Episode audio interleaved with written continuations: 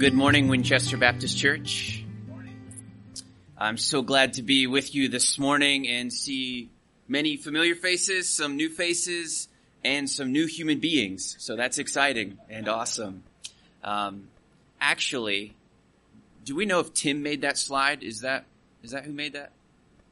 Don't know.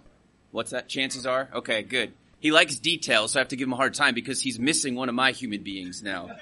Um, little Phoebe, um, who's four months old. But I've got to get the website updated, so it is my fault as well. But uh, I'm really glad to be with you this morning. And of course, I send you greetings from Hamilton Baptist Church, where I'm currently privileged to serve as one of their pastors. Um, and I also send greetings from other pastors and elders there, specifically Dave Murray sends his greetings, and Craig Sweeney, who I believe was just with you all a few months ago, sends his greetings as well. However, in just a few few months, I will no longer be one of the pastors at Hamilton Baptist Church uh, because they're kicking me out, or rather, they're sending me out to plant Lovettsville Baptist Church, which will be launching this fall. And of course, that's something that you all have been a part of and continue to be a part of. And I'm grateful for gospel partnerships, like we read about in the New Testament between Paul and the Philippians, but also I feel that same way about you all as well who, humanly speaking, have made this possible. So thank you, Winchester Baptist Church, for your prayers, your encouragements, your supports. And I don't remember when it was 2020's made everything a blur, but I came here for six weeks and you all kind of let me do like a mini residency and learn under Tim, learn how to design worship services. And that was so, so helpful to me. And I plan on using those resources and tools um, in Lovettsville Baptist Church. So thank you for that. And of course, you all are helping us with a trailer, which I'm really excited about. Um, now my family has a place to sleep. I'm kidding. Kidding, of course. We, in God's kindness and providence, we were able to close on a house this past week in Lovettsville. Um, so we're getting into the community and working on getting moved in. And thank you seriously for your generosity in doing that as we prepare to be a mobile church and meet in Lovettsville Elementary. Well, I am thrilled to be spending the next two weeks with you all, not just talking about the church plant, but talking about Jesus himself, which is why we do all of this. This is why we gather each week. This is why you help plant churches and raise up other pastors.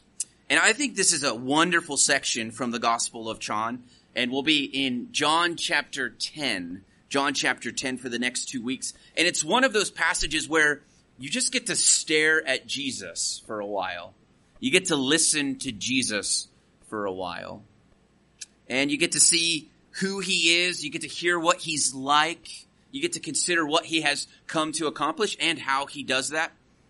And then even at the end of this passage, which we'll cover next week, you get to see his manifold wisdom and how he answers who he is to his critics. So this morning, if there's any confusion any fogginess out there on your part or even mine on who Jesus is or what he's come to do, this passage is very helpful in clarifying. So if you're here this morning or you're listening to this sermon this morning and you don't know Jesus or maybe it's unclear of who he is and why do we gather each week, week and sing praises to him, I think this passage will be really, really helpful for you. And I pray that this passage changes that. In fact, I've actually been praying for you. Not because I have anything new or even that creative to say, but because you get to behold Jesus from an eyewitness account himself. It's John, a close disciple, follower of Jesus, who writes about him. And of course, we as Christians understand it's not merely John writing, but the Holy Spirit actually inspired his writings as well. But even for those of us who love Jesus and follow Jesus, and consider ourselves to be Christians, this passage is also really helpful and deserves your full attention today. Because whether it's from our own sin, our own lingering doubts, or perhaps the outward pressure that we face from the society around us, sometimes Jesus becomes a bit foggy, doesn't he? Sometimes it becomes a little bit unclear. Is he really as good as we thought he was? Is he really as powerful as he claims to be? Because sometimes, if we're honest, life and our situations and our experiences don't seem to match that. So is it true? And when it becomes unclear or uncertain who Jesus is, our love and allegiance to him wavers and diminishes. And we don't want that to happen. So let's take a few moments this morning and just stare at Jesus and listen to him from John chapter 10.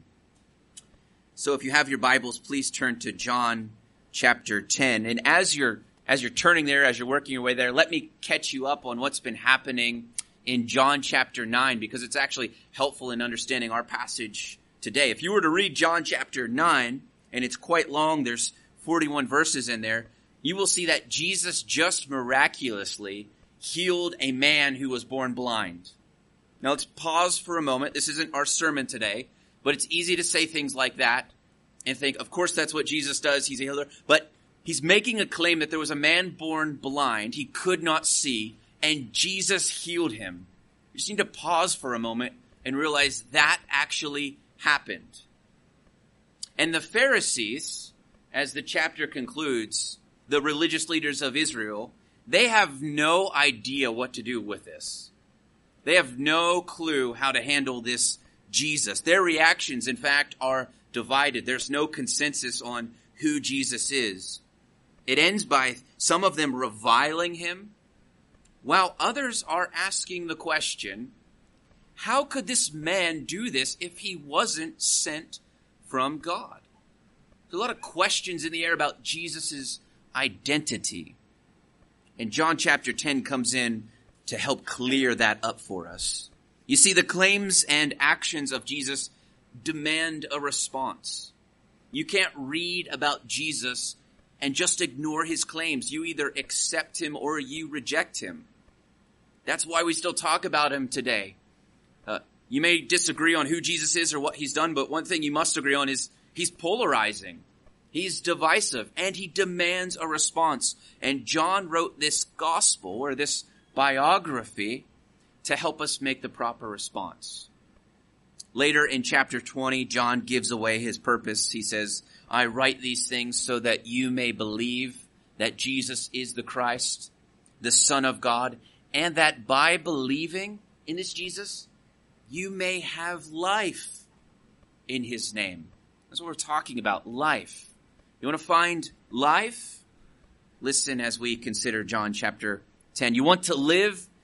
Behold the good shepherd. So Jesus speaking to those Jewish leaders, the Pharisees, he says in John chapter 10, Truly, truly, I say to you, he who does not enter the sheepfold by the door, but climbs in by another way, that man is a thief and a robber. But he who enters by the door is the shepherd of the sheep. To him the gatekeeper opens, the sheep hear his voice, and he calls his own sheep by name and leads them out. When he has brought out all his own, he goes before them, and the sheep follow him, for they know his voice. A stranger they will not follow, but they will flee from him, for they do not know the voice of strangers. This figure of speech Jesus used with them, but they did not understand what he was saying to them. Let's pause here for a moment and consider what's going on. It's becoming clear, and it's it's here where Jesus begins um, to explain what's going on, who he is, and he uses a, a familiar image. It would have been common in their day: shepherds, sheep. Maybe for some of you that's common and you're familiar and you know a lot about sheep. I do not know a lot about sheep. I do not know a lot about shepherds. But in that time period, this would have been a common expression, common understanding. And Jesus uses this figure of speech to help explain what's going on as he often does throughout his teaching. Of course, sheep and sheepfolds were also common metaphors for the people of God, for Israel. You read the Old Testament. We've read some of those passages even this morning, but there's, there's even many, many more. And also this idea that God himself is a shepherd for his people. What's perhaps one of the most famous Psalms that we read that about? Psalm 23. The Lord is my shepherd. His people are his sheep. And even later on, as we'll see down in verse 16, it becomes clear that he's talking about the house of Israel as his sheep. But there is a threat, right? Jesus talks about this. He says there's a threat. There are thieves and robbers and they seek to harm the sheep. They seek to use them for their own benefit. On the other hand, there's a shepherd. And the sheep that belong to this shepherd, they know him. They recognize his voice. In fact, they recognize his voice so much that they won't even follow anybody else. But notice after Jesus gives this introduction to the story and sets the scene, how it ends in verse 6, as we just read. This figure of speech Jesus used with them, but they did not understand what he was saying. So Jesus just healed a blind man in chapter 9, but it seems as if the Pharisees, the religious leaders themselves, are blind to what's going on around them. They need to be given eyes to see. But Jesus goes on to explain, and let's continue reading verses 7 through 10. So Jesus again said to them, Truly, truly, I say to you, I am the door of the sheep. Okay, now it's getting clear. All who come before, all who came before me are thieves and robbers, but the sheep did not listen to them. I am the door. If anyone enters by me, he will be saved and will go in and out and find pasture.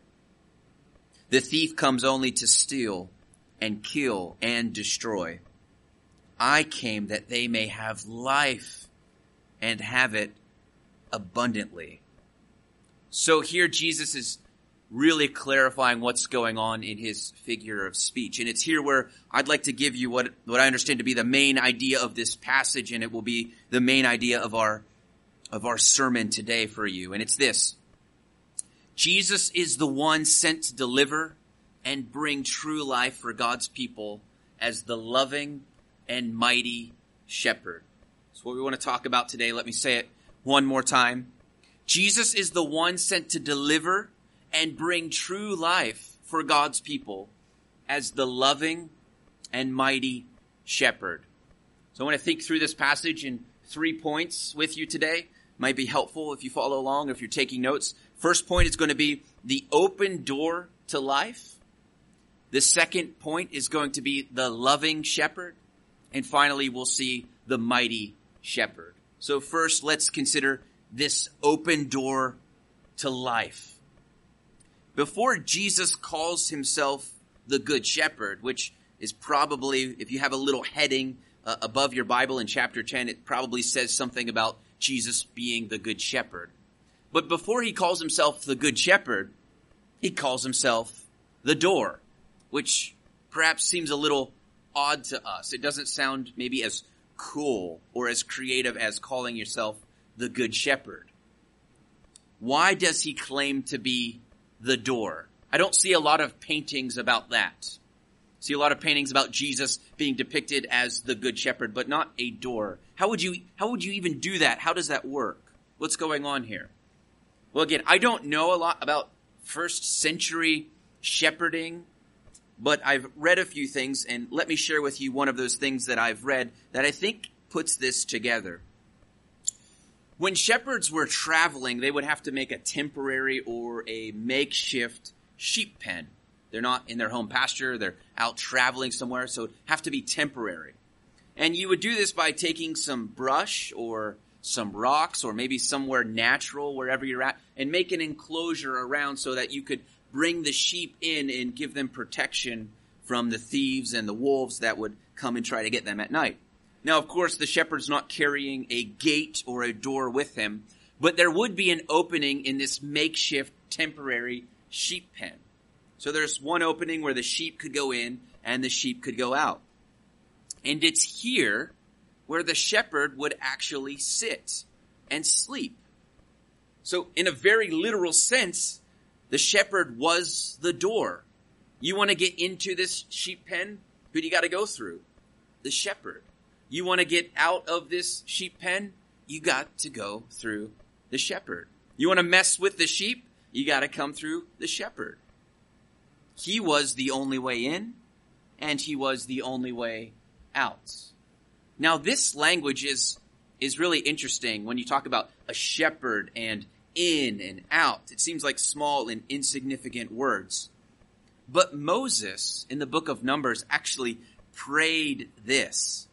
Listen to what he said in Numbers 27. He said, Let the Lord appoint a man over his people who shall go out and come in before them, who shall lead them out and bring them in, so that God's people may not be as sheep that have no shepherd. You see, I think the way John is writing his gospel and the reason he used those words is he's showing us that prayer of Moses has been answered. The true shepherd of God's people, the one who's going to lead them out to life and bring them in for refuge and safety, he's here. And Jesus is claiming that himself. Jesus is the door. Why did sheep need to come in to the sheep pen? Well, for protection and security and refuge. Why did the sheep need to go out of the sheep pen? Well, for pasture and nourishment, for food. Jesus is describing life. In fact, that's why he said the shepherd has come to give life and to give it abundantly. But notice before we talk about that life, when Jesus says that he is the door, he doesn't say that he is a door, does he? Jesus says, I am the door. He's the door. This is exclusive. And sometimes, especially in today's culture, we get uncomfortable when we talk about the exclusivity of Jesus. But what Jesus here is claiming and what Christians have always believed is that other religions are not merely alternative ways to life. If Jesus is indeed the way, that means there is no other way to life. But it's not merely other religions that are not the ways to life, but neither, friend, are you. I am not the way to life. You are not the way to life. Being true to yourself which you may hear over and over again, friends, will not find, will not give you life. It's not found in you. Other religions, other ideas are not the door to life. You yourself are not the door to life. And there are many things that Jesus teaches. There are many teachings in scripture that are foggy, I think are hard to understand. But friends, this is clear. Jesus is the door, and it reminds us of what John would write in chapter 14 that he is the way, the truth, and what? The life. But the exclusivity of Jesus should not only be applied to the insufficiency of other religions. Christian, brother and sister, you need the exclusivity of Jesus. You should treasure the exclusivity of Jesus this morning because of its sufficiency, because of his sufficiency. Theological precision is not the door to life. Theological precision is not the door to life. Having all the correct answers won't give you life. Getting a seminary degree will not give you life. Trust me, I know. And I'm not undermining theology. I love theology if I read a book, it's probably going to be on theology. Theology matters. Having the right answers matter. But it's not mere head knowledge that gives you life. Christian performance does not give you life.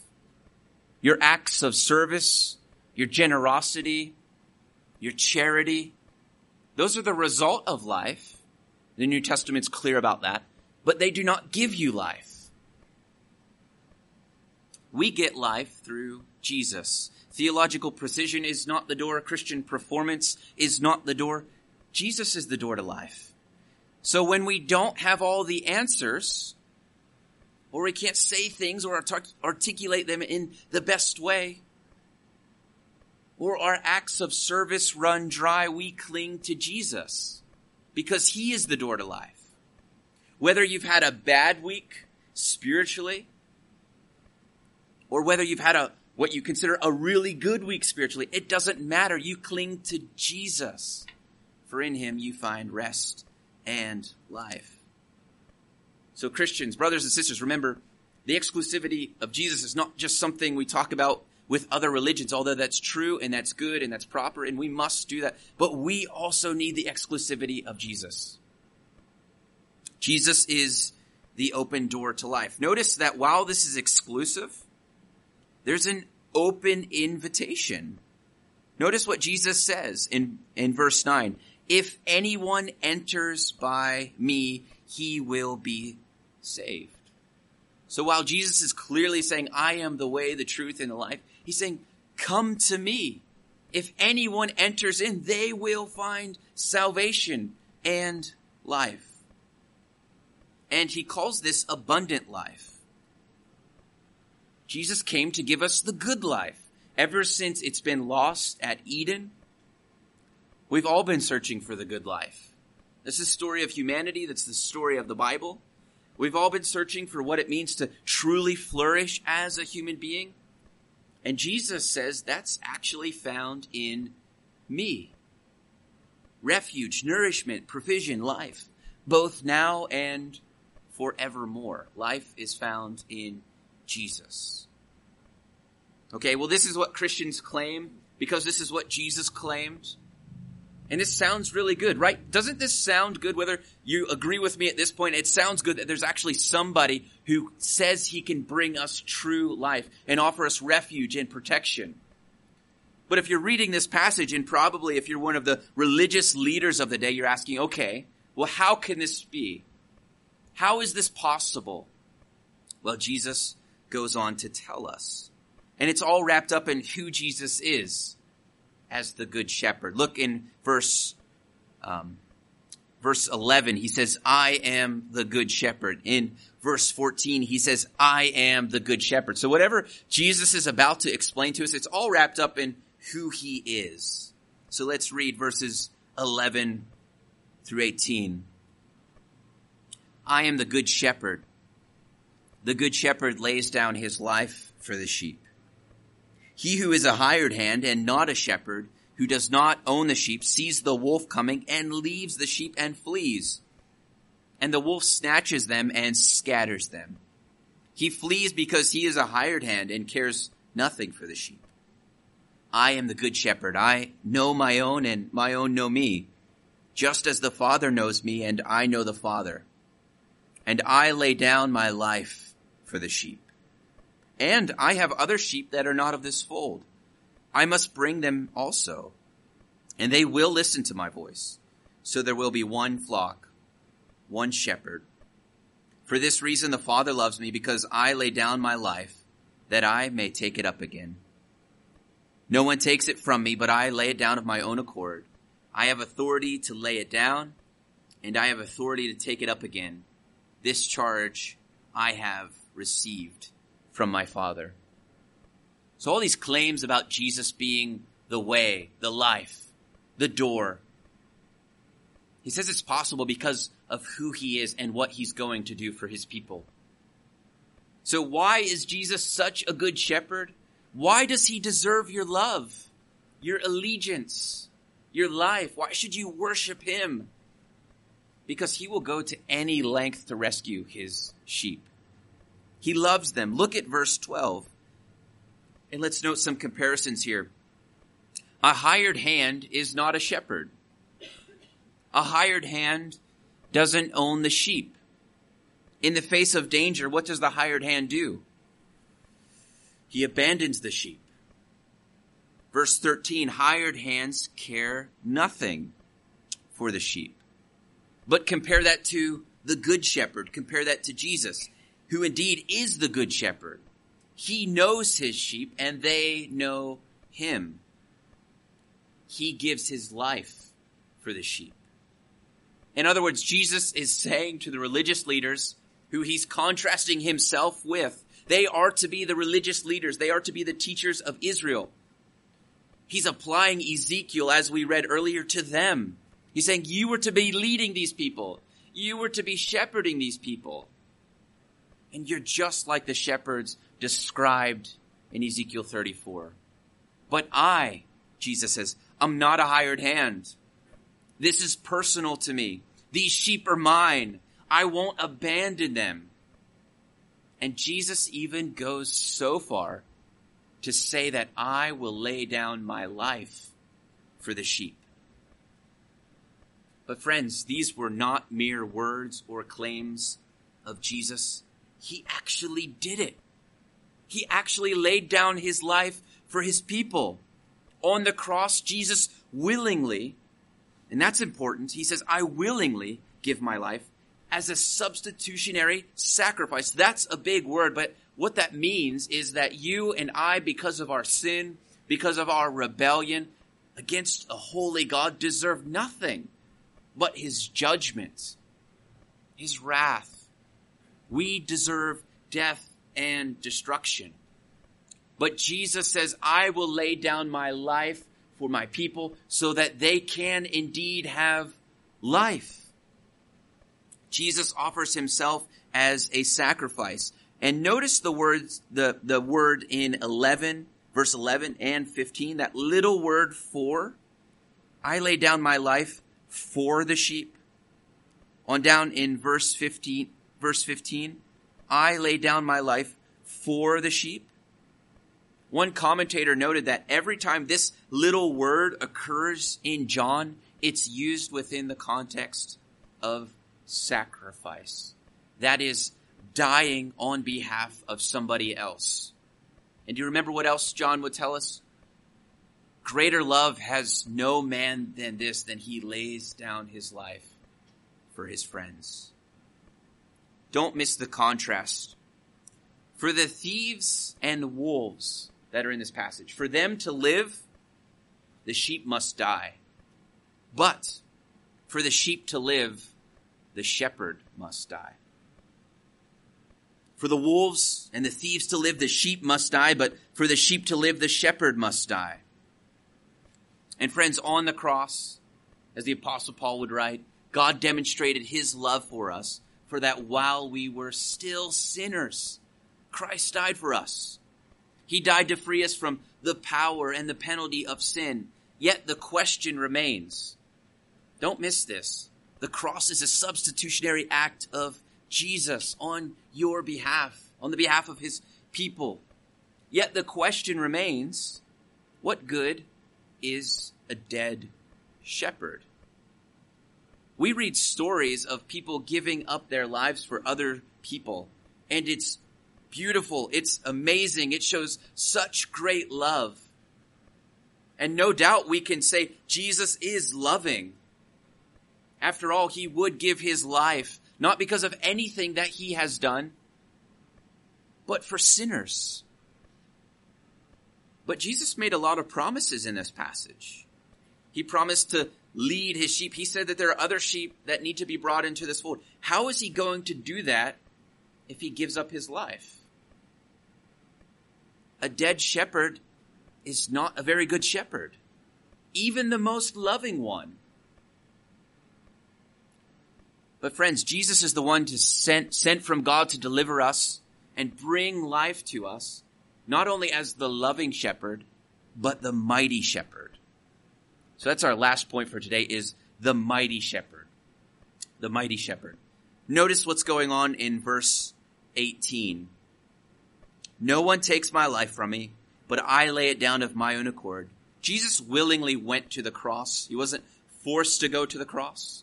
He didn't have to go to the cross. He willingly went to the cross because of his love for his people.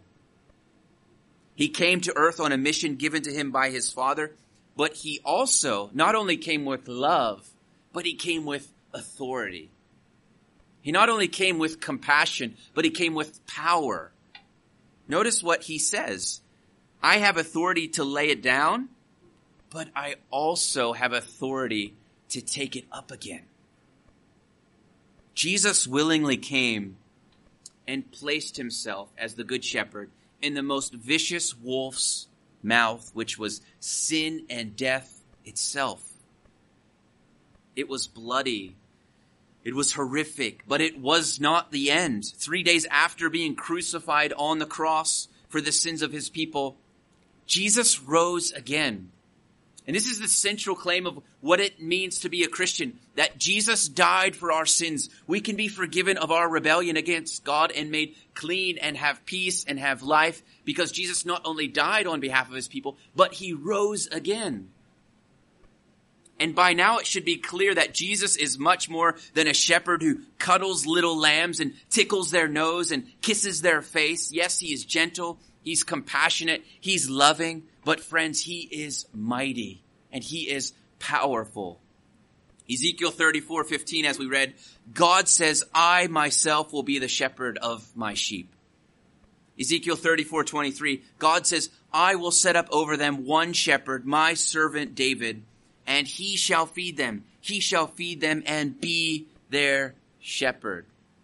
Ezekiel 34 talks about God being their shepherd, but it also talks about this servant David being their shepherd. So is it God or is it David? Well, you look at the person of Jesus, the answer is yes. Yes. It's God himself who is the Messiah, the promised one who would crush the serpent's head, the promised king who would save his people. Jesus is the resurrected shepherd king. He is the good shepherd. One of the, the old philosophical questions against the God of the Bible and against Jesus himself is, is basically laid out like this. Maybe God is good, but he can't be powerful and good. Or maybe God is powerful, but he can't be good. In other words, God can't be loving and powerful at the same time because they look at the suffering going on around us in the world and they say maybe he's loving, but he's just not able to do something about it. Or maybe he's all powerful, but he's not loving and doesn't want to do anything about it. Friends, this passage crushes that because it shows us that God loves his people so much that he would send his one and only son to bear their sins, to die on the cross. You can't read this passage and question the love of God. But simultaneously, you can't read this passage and question the power of God because he raised Jesus from the dead. God is indeed loving and he is indeed powerful enough to end suffering. But who are the sheep? Well, this passage tells us that it's those who hear his voice. It's those who follow him. Those who know his voice. Those who listen to his voice. They don't listen to strangers. From what I understand, you all have been in the book of Jude and you've been talking a lot about those false voices or those deceptive voices. So it's not my intent to talk much about that today. Trust Tim's done a good job of that for you already. But it's good to be reminded of this, isn't it? Sheep, his sheep, Jesus' people don't follow strangers. So the question is, do you belong to Jesus?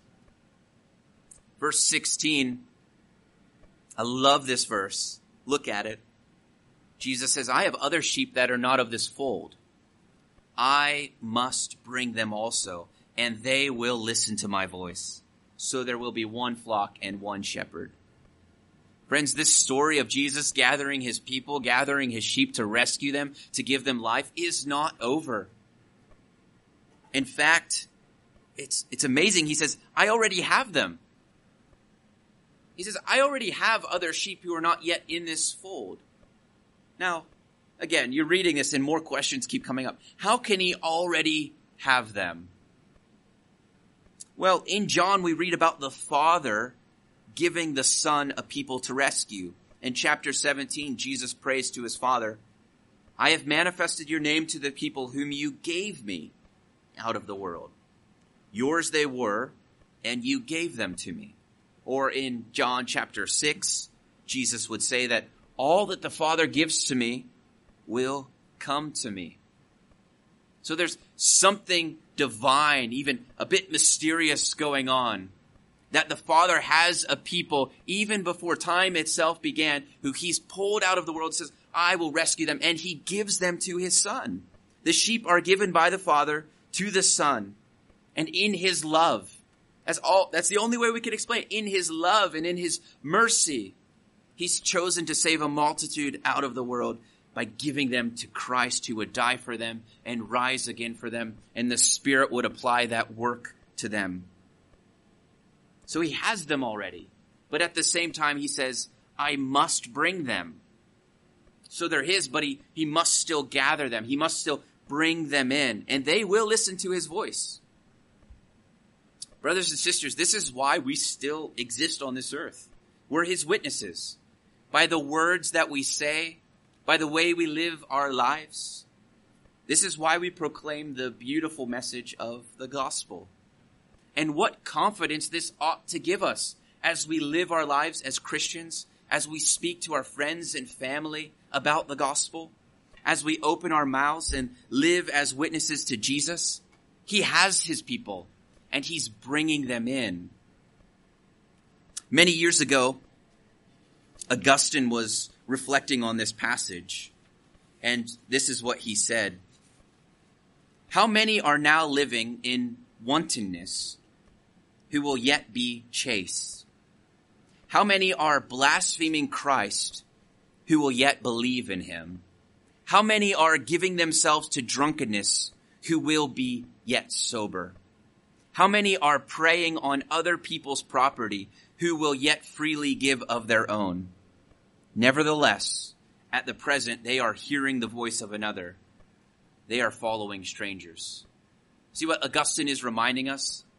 Jesus is continuing to bring people into his sheep pen, into his fold.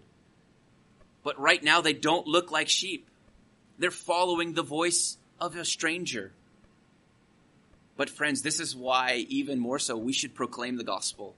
This is why we gather each week to hear his word nothing will stop the sovereign voice of this shepherd from gathering his sheep. So, what will you do with this loving and mighty shepherd? Notice how our passage for today ends. Verse 19 There was again a division among the Jews because of these words. Many of them said, He has a demon and is insane. Why listen to him? Others said, these are not the words of one who is oppressed by a demon. Can a demon open the eyes of the blind? Friends, I think John put those responses in there for you to put yourself in this same exact situation and ask the question. Jesus demands a response. Who is he to you? What about you? Is he just another insane character of history? Or are there things that he's done that just cannot be explained other than the fact that he truly is the Son of God? He really is the one to save you. Have you heard the words of life from Jesus? Have you patterned your life after him? Are you following him? Christian, Jesus' love for you is a reflection of the Father's love for the Son. That's what he says in verses 14 and 15. Just as the Father knows me and I know the Father, I lay down my life for the sheep. Sometimes we just need to be reminded of this, Christian, these simple yet glorious truths. Jesus loves you. He's not disappointed in you. He's not asking you to do a better job. Course, he's calling you to holiness, but he loves you. And it's not because of anything that you've done, but he loves you. Right? Verse, verse 14, he says, I'm the good shepherd. I know them. It's one thing to say you love somebody until you get to know them, isn't it? like it's easy to say you love somebody, but then when you start really getting to know them and feel and figuring out where they fail and all, all you know, all their sin, like I don't know so much. But Jesus knows you and he still loves you. It's on a whole nother level when someone knows you and every single thing about you, may I add. The very creator of the universe knows you, yet he loves you. He loves you. Brothers and sisters, this is our good shepherd. One song that I love reads, The king of love, my shepherd is. Perverse and foolish often I strayed, but yet in love he sought me, and on his shoulder gently laid and home rejoicing brought me. Friends, the King of love is your shepherd. What depths God has gone to bring us life. We receive true and abundant life because Jesus gave his. If you have everything that this world can offer you, but you don't have Jesus, you have nothing. You don't have life. But if you don't have anything in this world except Jesus, friends, you have life. Jesus is the one sent to deliver and bring true life for God's people as the loving and mighty shepherd. So friends, follow him. Follow him. Let's pray. Father, we are so grateful to have your word and to consider your son, Jesus, who is indeed our good shepherd. And I pray that any doubts or confusion that we may have about who Jesus is and what he's done, or perhaps we think that this is all good news, but it just cannot apply to me. It's just too good to be true. I pray that your spirit would help us to understand that it is indeed true. And may we pattern our lives after the Good Shepherd. And we ask this in Jesus' name. Amen.